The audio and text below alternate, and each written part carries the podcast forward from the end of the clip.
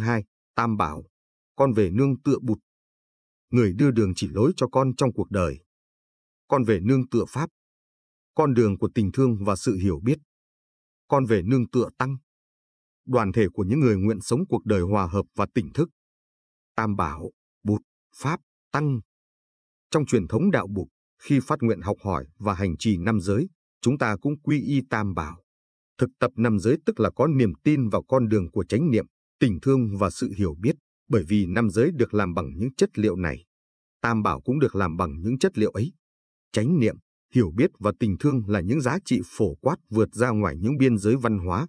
Trong mọi truyền thống tâm linh đều có những giá trị tương đương với nam giới và tam bảo. Khi còn nằm trong bụng mẹ, chúng ta cảm thấy được bảo vệ một cách an toàn khỏi những nóng, lạnh, đói khát và nghịch cảnh khác.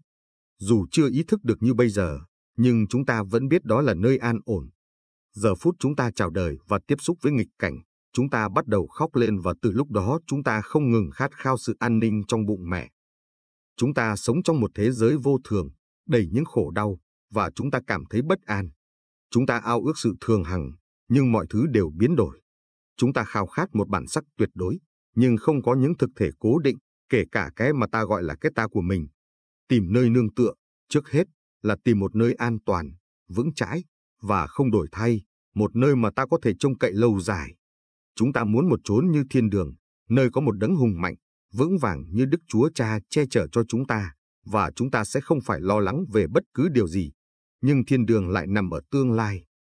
Trong văn chương Á Đông, một số thi sĩ đã diễn đạt niềm tin cho rằng họ từng sống ở một nơi an ổn, hạnh phúc trước khi bị đẩy xuống trần gian, và lúc qua đời, họ sẽ có thể trở về lại được cái cõi an vui, hoan lạc đó. Lại có những người Á Đông khác tin rằng họ là những vị tiên trong những kiếp trước, nhưng vì phạm lỗi họ đã bị đẩy xuống trần gian. Nếu đái công chuộc tội ở đời này, họ tin mình sẽ được trở lại chốn bình an kia. Ước muốn được nương tựa là ước muốn của tất cả mọi người, mong được trở về một nơi an toàn, bảo đảm. Trong tiếng Việt, cụm từ quy y có nghĩa là quay về và nương tựa. Nhưng làm sao ta có thể cảm thấy an ninh được bây giờ? Sự vật là vô thường. Nếu một hạt bắp không vô thường, nó sẽ chẳng bao giờ có thể mọc thành cây bắp. Nếu con gái của bạn không vô thường, cô ấy sẽ không bao giờ lớn lên thành một thiếu nữ xinh đẹp. Nếu những chế độ độc tài không vô thường, sẽ chẳng có hy vọng gì thay thế được họ. Chúng ta cần vô thường và chúng ta nên vui vẻ nói, vạn tuế vô thường, vì nhờ đó mà sự sống có mặt. Trong đạo Bụt có hai cách thực tập, thực tập tín mộ và thực tập chuyển hóa thực tập tín mộ tức là trông cậy chủ yếu vào tha lực, đó có thể là một vị Bụt hay một thượng đế. Thực tập chuyển hóa tức là trông cậy phần lớn vào tự lực và con đường mình đang theo. Sùng mộ vào giáo pháp khác với thực tập giáo pháp. Khi ta nói con về nương tựa Pháp, ta có thể đang bày tỏ lòng tin vào Pháp, nhưng đó chưa hẳn là sự thực tập giáo Pháp. Tôi muốn trở thành một bác sĩ là diễn tả cái quyết tâm muốn hành nghề y. Nhưng để trở thành một bác sĩ, ta phải bỏ ra 7 hay 8 năm để học và thực tập y khoa. Khi ta nói con về nương tựa nơi bụt, Pháp và Tăng, thì đây có thể mới chỉ là thiện chí muốn tu tập. Không phải vì thốt lên câu đó mà ta đã đang thực tập. Ta chỉ đi vào con đường chuyển hóa khi nào ta bắt đầu thực tập những điều ta tuyên bố nhưng những lời tuyên bố cũng có tác dụng. Khi ta nói tôi nhất định học y khoa, thì lời nói đó đã có tác động lên trên đời sống của ta, ngay cả trước khi ta nộp đơn vào trường y khoa. Ta muốn làm điều đó, và vì sự tự nguyện và mong muốn đó, ta sẽ tìm cách đi học. Khi ta nói con về nương tựa Pháp, thì ta đang biểu lộ lòng tin tưởng vào chánh Pháp. Ta thấy chánh Pháp là một cái gì lành thiện, và ta muốn hướng đời mình về đó. Đó là sự sùng mộ. Khi ta học hỏi và áp dụng chánh Pháp vào đời sống hàng ngày, đó là sự thực tập chuyển hóa. Trong mỗi tôn giáo đều có sự phân biệt giữa sự thực tập tín mộ và sự thực tập chuyển hóa. Nhiều Phật tử tụng tam quy như sự thực tập tín mộ. Chúng ta cần đức tin và sự xác quyết tin cậy để tu tập. Trong đạo bụt đức tin và sự xác quyết tin cậy có liên hệ với nhau và đôi khi có cùng một nghĩa. Tuy vậy, niềm tin mù quáng lại không được khuyến khích. Chúng ta phải thấy, phải sở chạm, thử nghiệm và kiểm chứng sự việc trước khi thực sự tin vào chúng. Bụt Pháp và Tăng là những gì ta có thể tiếp xúc được. Tam bảo không phải là những vấn đề của sự ức đoán. Bụt là một người đã từng sống trong lịch sử. Cuộc đời và giáo pháp của Ngài chúng ta đã được biết. Chúng ta có thể sử dụng thời gian, năng lực và trí thông minh của mình để tiếp xúc với Bụt. Niềm tin và sự xác quyết tin cậy đích thực nảy sinh từ việc có tiếp xúc, không phải ai mới nói điều gì là chúng ta đã phải buộc tin ngay. chúng ta có thể đến thẳng với Pháp. Pháp tồn tại trong văn tự, trong truyền thống và trong sự tu tập của con người. Ở những nơi người ta hành trì tránh Pháp, chúng ta có thể thấy hoa trái của sự tu tập của họ. Pháp cũng là những gì cụ thể mà ta có thể tiếp xúc, thử nghiệm và kiểm chứng, và điều này dẫn đến niềm tin và sự xác quyết đích thực.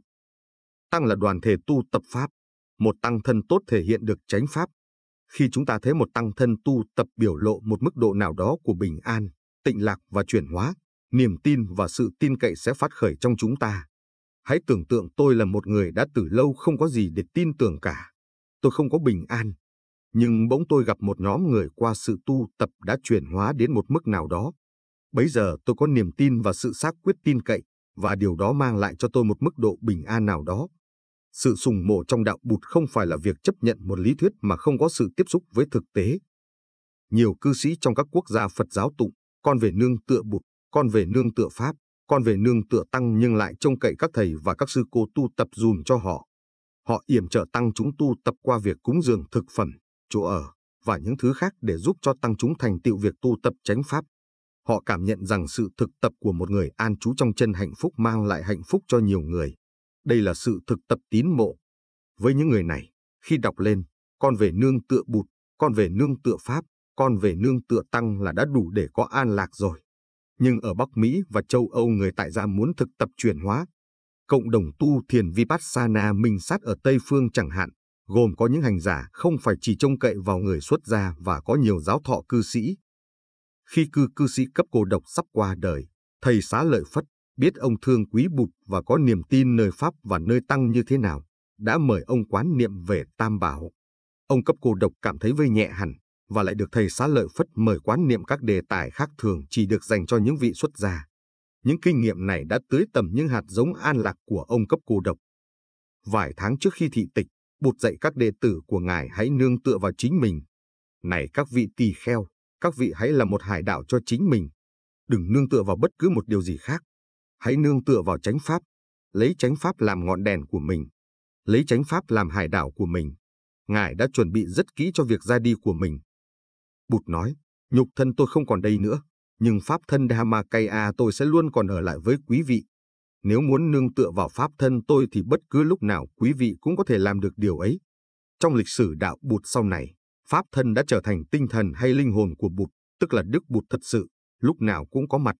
Nếu biết cách tiếp xúc với pháp thân, thì pháp thân lúc nào cũng có mặt đó cho chúng ta và con cháu chúng ta. Thấy rõ được rằng nhục thân không quan trọng bằng pháp thân là một an ủi lớn cho các hàng đệ tử của Bụt. Ngày nay xã hội chúng ta có quá nhiều khổ nạn, như một dòng nước phăng phăng cuốn chúng ta vào biển khổ. Để tự bảo hộ, chúng ta cũng có thể thực tập làm hải đảo của tự thân. Tăng thân Giang Hakaya là một từ mới. Mỗi đức bụt và mỗi hành giả đều có tăng thân của mình. Một vị bụt chỉ có thể thực sự là một vị bụt khi Pháp có mặt trong vị ấy. Một người không có Pháp thì không thể gọi là bụt. Bụt và Pháp là hai, nhưng cũng là một. Một vị bụt không thể có nếu không có Pháp. Pháp không thể có nếu không có bụt. Tăng thân là đoàn thể thực tập tránh Pháp. Nếu không có tăng thì ai là người thực tập Pháp? Pháp không thể sờ mó được nếu không có người hành trì. Nếu muốn tránh Pháp được hành trì, ta cần phải có tăng. Vì vậy trong tăng có chứa đựng bụt và Pháp. Bụt, Pháp và tăng tương tức với nhau. Chúng ta có thể gọi đó là ba ngôi của đạo bụt, Chiratna hay Ratnataya, Tam Bảo. Trong Tam Bảo, mỗi bảo chứa đựng hai bảo kia. Khi quy y một bảo, ta quy y luôn cả ba bảo. Khi ta có sự tin cậy, phó thác nơi tăng và thực tập với tăng, ta cũng đang biểu lộ sự tin tưởng của ta nơi bụt và nơi pháp. Thực tập nằm giới với tăng thân, một cộng đồng tu tập là rất thiết yếu. Ta cần có một tăng thân nâng đỡ ta trong sự tu tập. Một tăng thân đích thực luôn mang trong cốt lõi yếu tố bụt và pháp. Trong đạo bụt, thực tập tín mộ đặt nền tảng trên những gì ta có thể thấy, nghe và tiếp xúc. Nếu chúng ta không tiếp xúc được với báo thân của Bụt, chúng ta cũng không thể tiếp xúc được với pháp thân hay tăng thân của Ngài. Vì chúng ta có các thông tin về cuộc đời của báo thân Bụt, lòng mộ đạo của chúng ta có cơ sở. Điều này cũng đúng trong đạo cơ đốc. Chúa Giêsu là một người ta có thể tiếp xúc được. Những thông tin về cuộc đời và giáo lý của Ngài hiện có đó. Trong tăng chi bộ Anguttara Nikaya, Bụt nói rằng khi ta bất an, sợ hãi, thiếu tự tin hay yếu đuối, nếu ta thực tập quay về nương tựa nơi Bụt, Pháp và Tăng thì sự sợ sệt và thiếu vững chãi của ta sẽ tan biến. Ngài kể câu chuyện chiến đấu giữa vua trời đế thích Sakra và các Atula Asuras. Đế thích ra lệnh cho các thiên binh dương lá cờ bảy báu của mình cho tung bay phất phới. Mỗi lần họ thiếu tự tin trong việc chiến đấu với Atula, nếu họ nhìn vào lá cờ, họ sẽ tìm được sức mạnh và sự tự tin cần thiết. Đây là chuyện tự nhiên. Nếu ta có lòng tin nơi vị thủ lãnh, ta sẽ chiến đấu tốt với tư cách một người lính. Khi tin tưởng vào một chính nghĩa, ta có can đảm giữ vững lập trường của mình. Bụt đã dùng thí dụ này để nói về việc quay về nương tựa. Khi ta có những nghi ngờ, yếu đuối và bất an, nếu ta chuyên tâm quán tưởng về Bụt, Pháp và Tăng, ta sẽ thấy vững lại. Đây là hoa trái của sự thực tập tam quy dưới dạng sùng tín. Nhưng quay về nương tựa cũng có thể là một sự thực tập chuyển hóa. Cái làm cho Bụt thành Bụt chính là sự giác ngộ, là pháp sống tức hoa trái của sự thực tập. Tam tạng kinh điển Chipitaka là pháp nhưng không phải là pháp sống. Pháp trong các băng ghi âm, ghi hình hay trong sách vở không phải là pháp sống. Pháp sống phải được nhận biết từ nơi một bậc toàn giác, một vị bụt, hay nơi các bậc chân tu chưa giác ngộ hoàn toàn. Tinh ba của Pháp là sự giác ngộ, tức là tính hiểu, biết. Thực tập chánh niệm là chìa khóa để đi tới giác ngộ. Khi ta bắt đầu nhận biết điều gì, ta bắt đầu có giác ngộ. Khi ta uống một ly nước và biết rằng mình đang uống nước một cách sâu sắc với cả con người mình, sự giác ngộ ở dạng phôi thai có mặt ngay lúc đó. Giác ngộ là giác ngộ về một điều gì? Tôi giác ngộ về sự kiện là tôi đang uống một ly nước. Tôi có thể có an lạc, hạnh phúc chỉ bởi sự giác ngộ đó. Khi nhìn lên bầu trời xanh và ý thức được bầu trời xanh, bầu trời xanh trở nên có thực và ta cũng trở nên có thực. Đó là sự giác ngộ, và giác ngộ đưa tới đời sống chân thật và hạnh phúc chân thật. Bản chất của một vị bụt là chánh niệm. Mỗi lần ta trở về với hơi thở và thực tập thở một cách sâu sắc trong chánh niệm, ta là một vị bụt sống. Khi chúng ta phân vân không biết phải làm gì, hãy trở về với hơi thở hãy thở vào và thở ra một cách có ý thức và hãy nương tựa vào chánh niệm. Điều tốt nhất phải làm trong những giây phút khó khăn là trở về với chính mình và an trú trong chánh niệm. Khi trằn trọc trên giường không thể ngủ được, điều hay nhất để làm là trở về với hơi thở. Ta an ổn và hạnh phúc biết rằng dù chuyện gì có xảy ra đi nữa, ta đang làm những gì tốt nhất ta có thể làm được. Việc quay về nương tựa bụt không phải như một sự sùng bái, mà như một sự thực tập đích thực, cho ta nhiều yên ủi. Mỗi khi ta cảm thấy rối ren, giận dữ, hoang mang, bất an hay sợ hãi, ta luôn luôn có một nơi trốn để trở về. Tránh niềm về hơi thở là hải đảo của riêng ta. Nơi đó rất an toàn. Hãy làm hải đảo của chính mình có nghĩa là ta nên biết cách quay về với chính mình trong trường hợp hiểm nguy, thiếu vững chãi hay hoang mang bối rối. Sự thực tập quay về nương tựa này rất cụ thể. Khi ta trở về với hơi thở của mình thở vào, thở ra một cách sâu sắc và thắp sáng ngọn đèn chánh niệm trong ta, thì ta có an toàn. Trong trạng thái chánh niệm đó, ta đích thực là ta. Ngọn đèn đã được thắp rồi, khả năng thấy được sự vật một cách rõ ràng hơn giờ đây rất lớn. Giả dụ ta đang ở trên một con thuyền vượt đại dương. Nếu gặp bão, ta hãy giữ bình tĩnh, chớ hốt hoảng. Để làm được điều đó, ta quay về với hơi thở và với chính mình. Vì ta bình tĩnh, thật sự là hải đảo của chính mình, ta sẽ biết điều gì nên làm và điều gì không nên làm. Nếu không làm như vậy, con thuyền có thể bị lật nhào. Chúng ta tự hủy hoại mình do làm những điều mà ta lẽ ra không nên làm. Nương vào chánh niệm, ta sẽ thấy sự việc rõ ràng hơn và biết phải làm gì để cải thiện tình trạng. Điều này là một sự thực tập rất sâu sắc. Chánh niệm đưa đến định, và định đưa đến tuệ giác và trí tuệ. Đây là nơi an toàn nhất để quay về nương tựa ngay chính lúc này, chứ không phải chỉ dành cho tương lai. Sự an toàn và vững chãi mà hải đảo của ta có thể cung cấp tùy thuộc vào sự thực tập của ta. Tất cả mọi thứ nướng một cái bánh, dựng một căn nhà, chơi bóng đều tùy thuộc vào sự thực tập của ta. Nếu ta là một người mới tu, thực tập quay về hải đảo tự thân mỗi khi ta thấy bất ổn, ta sẽ được hưởng phần nào yếu tố niệm, định và an.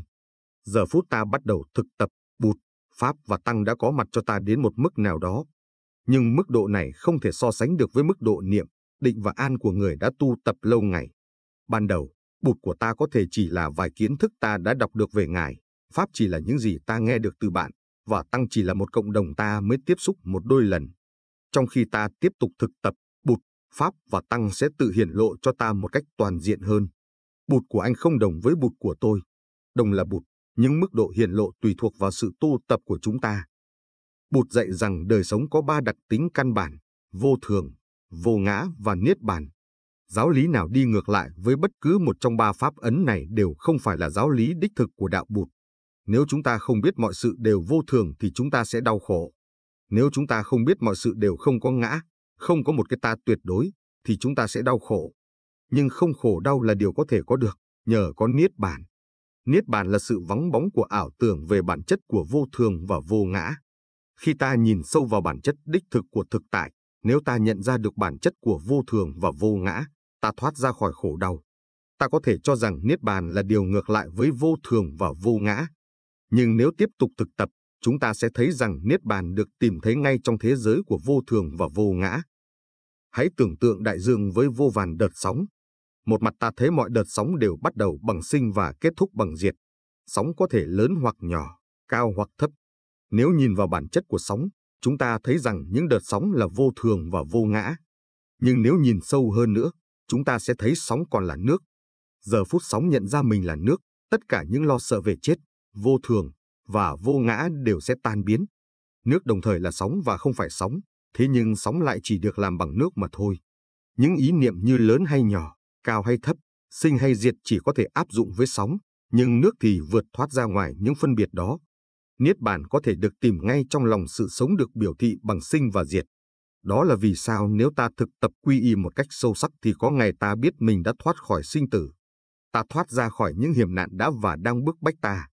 Khi thấy được điều đó, ta có thể là một chiếc thuyền để cưỡi trên sóng sinh tử, mỉm cười, như một vị Bồ Tát. Ta không còn sợ sinh tử nữa. Ta không phải lìa bỏ thế giới này và đi tìm một thiên đường xa xôi nào đó để được giải thoát. Bụt hiếm khi nói tới Niết Bàn, khi không do điều kiện làm ra vô vi, vì Ngài biết rằng nếu Ngài nói về điều đó, chúng ta sẽ dùng tất cả thời giờ của mình để nói về nó mà không chịu tu tập. Nhưng Ngài có tuyên bố vài câu rất hiếm hoi liên quan tới Niết Bàn. Chúng ta hãy đọc câu này từ Udana 8. 3. Quả thật, có một cái không sinh, không có khởi đầu, không được tạo lập, không được hình thành. Nếu không có cái không sinh, không có khởi đầu, không được tạo lập, không được hình thành này, thì sẽ không thể nào có được sự thoát ly ra khỏi thế giới có sinh, có khởi đầu, có tạo lập và có hình thành. Đạo bụt thời ban đầu chưa nhuốm mùi bản thể học như đạo bụt sau này. Bụt làm việc với thế giới hiện tượng nhiều hơn. Lời dạy của Ngài rất thiết thực. Các nhà thần học tốn rất nhiều hơi, mực và thì giờ để nói về Thượng Đế. Đây chính là điều bụt không muốn học trò của Ngài làm, vì Ngài muốn họ có thì giờ để thực tập sa mát hà chỉ, dừng, lắng, vipassana quán, nhìn sâu, nương tựa vào tam bảo, năm giới. Ở những chỗ khác, lời dạy của Bụt tiết lộ cho chúng ta cái vô vi. Thí dụ như Ngài nói, khi nhân duyên đầy đủ, con mắt được chúng ta nhận thức là có mặt. Khi nhân duyên không còn đầy đủ nữa, con mắt không được ta nhận thức là có mặt. Con mắt không từ đâu đến cả. Con mắt không đi về đâu cả. Các ý niệm đến, đi, có, không là những miêu tả và khái niệm cần được dẹp trừ. Nếu điều gì ta không thể bàn về nó được thì tốt nhất hãy đừng bàn về nó. Wittgenstein cũng nói như vậy trong quyển Tractatus Logico Philosophicus của mình. Với những gì chúng ta không thể bàn tới được thì chúng ta chớ nên nói gì về nó. Chúng ta không thể bàn về nó, nhưng chúng ta có thể chứng nghiệm về nó. Chúng ta có thể chứng nghiệm được cái bất sinh, bất diệt, vô thỉ, vô chung bởi vì nó chính là tự thân thực tại. Con đường để chứng nghiệm điều đó là từ bỏ thói quen nhận thức mọi sự qua các khái niệm và miêu tả. Các nhà thần học đã bỏ ra hàng ngàn năm để nói về Thượng Đế như một biểu tượng. Đây gọi là bản thể học, và môn này bàn về cái mà chúng ta không nên bàn về. Đức Bụt mà chúng ta chứng nghiệm bây giờ và ở đây là chánh niệm. Chánh niệm là một tâm hành như bất cứ một tâm hành nào khác. Nó có hạt giống trong tâm thức cá nhân và tâm thức cộng đồng. Nó là một viên ngọc quý vùi sâu trong lòng đất để chúng ta phát hiện và khám phá. Khi chúng ta làm cho nó hiện lộ ra, chúng ta có thể chuyển đổi toàn bộ tình trạng. Đó là sự xuất hiện của một vị bụt, không phải từ hư vô, không phải từ không có gì mà từ hạt giống bụt, tánh bụt. Tánh bụt, trước hết, là chánh niệm. Sự thực tập chánh niệm là sự thực tập làm cho Đức Bụt tỏa sáng trong giây phút hiện tại. Đây là Đức Bụt đích thực. Đó là tại sao trong đạo Bụt Đại Thừa, Bụt đôi khi được xưng tả là Như Lai Tạ Tha Gata, người từ chân như tới, từ thực tại như chính nó là. Chân như không thể diễn tả được bằng ngôn từ hay khái niệm. Niết bàn, chân lý tuyệt đối, thực tại như chính nó là, là đối tượng của nhận thức đúng đắn và tuệ giác của chúng ta. Nhưng đối tượng của nhận thức luôn bao hàm chủ thể nhận thức. Với chánh niệm, chúng ta có thể thấy rõ bản chất thực tại. Chánh niệm, với sự hỗ trợ của định, hơi thở có ý thức và sự quán chiếu trở nên một năng lực có thể xuyên thẳng sâu vào lòng sự vật. Đó không phải là ước tưởng, dùng khái niệm và ngôn từ, mà là nhìn một cách trực tiếp. Cuối cùng, bản chất đích thực của thực tại sẽ được hiển bày cho chúng ta như chính chân như. Thực tại như chính nó là không thể mô tả được bằng khái niệm và ngôn từ, nhưng có thể thâm nhập được bằng bát nhã Prajna, sự hiểu biết đích thực. Trong mỗi chúng ta, hạt giống chánh niệm có thể được mô tả như như lai tạng Tathagata Garbha. Tất cả chúng ta đều là mẹ của Bụt, vì mỗi chúng ta đều đang thai ngén một vị Bụt. Nếu chúng ta biết cách chăm sóc em bé Bụt trong ta, thì một ngày kia vị Bụt ấy sẽ hiển lộ cho chúng ta. Đó là vì sao ở làng Mai chúng tôi xá chào nhau, nhủ thầm, sen bút xin tặng người, một vị Bụt tương lai. Chúng ta nhìn người kia như mẹ của một vị Bụt tương lai. Trong mỗi chúng ta đều có một vị Bụt phôi thai, hạt giống của chánh niệm, và đây là cái chúng ta cần quay về nương tựa trong đời sống hàng ngày. Bụt được cho là có 10 danh hiệu, và danh hiệu đầu tiên, Như Lai, có nghĩa là người đã đến từ chân như, vẫn không rời chân như, và sẽ trở về chân như. Cũng như Bụt, chúng ta đã tới từ chân như, vẫn không rời chân như và sẽ trở về chân như. Chúng ta không phải đi đâu, không đến từ đâu, và cũng không đang đi đâu cả. Không phải chỉ có thực tại tuyệt đối là không thể nghĩ bàn. Không phải chỉ có Bụt là không thể nghĩ bàn. Tất cả chúng ta cũng đều như vậy. Không một điều gì có thể khái niệm hay bàn về được cả. Một ly nước cam chính nó đã là thực tại tuyệt đối. Chúng ta không thể nói về nước cam cho người chưa từng nếm vị nước cam. Chúng ta có nói gì đi chăng nữa, người kia cũng không thể biết được hương vị đích thực của nước cam ra sao. Chỉ có một cách duy nhất là uống nó.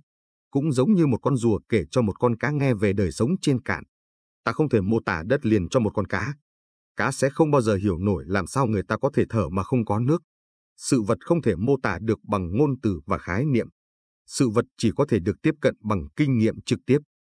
Khi Wittgenstein nói, với những điều ta không thể bàn tới được, thì chúng ta chưa nên nói gì về nó. Ta có thể nghĩ rằng có những điều chúng ta có thể bàn và có những điều ta không thể bàn. Nhưng thực ra, không một điều gì có thể bàn tới, khái niệm hay mô tả được bằng sự biểu đạt. Nếu ta bàn về những điều mình chưa từng kinh nghiệm, thì ta đang lãng phí thì giờ của mình cũng như của người. Khi ta tiếp tục sự thực tập quay về nương tựa, ta sẽ càng thấy rõ điều này, và chúng ta sẽ tiết kiệm được không biết bao nhiêu là thì giờ giấy mực, các hoạt động xuất bản, và có thêm thì giờ để uống trà và sống cuộc sống hàng ngày trong chính niệm. Danh hiệu thứ hai của Bụt là ứng cúng ác hạt, có nghĩa là bậc xứng đáng để được tôn kính và cúng dường. Thứ ba là tránh biến chi sam rắc giam bắt hà, bậc tự thức tỉnh một cách đích thực và toàn vẹn. Thứ tư là minh hạnh túc Vidyakaran asampana, bậc có đầy đủ công hạnh và tuệ giác. Thứ năm là thiện thệ Surata, bậc đã qua tới một cách nhiệm màu, Thứ sáu là thế gian giải Lokavida, bậc hiểu thấu thế gian. Thứ bảy là điều ngự trượng phu Anattara Purusa Đàm Iararathi, bậc thầy điều phục cao tột của những con người có thể điều phục được. Thứ tám là thiên nhân sư Sastadeva Manusana, bậc thầy của trời và người. Thứ chín là Bụt Bút Hà, bậc giác ngộ. Thứ mười là Thế Tôn Bhagavat, bậc được tôn quý trên đời. Mỗi khi quay về nương tựa Bụt, chúng ta quay về nương tựa nơi bậc có những đặc tính này. Khi trở về nương tựa nơi chánh niệm, chúng ta trở về nương tựa nơi hạt giống của những đặc tính ấy trong chúng ta.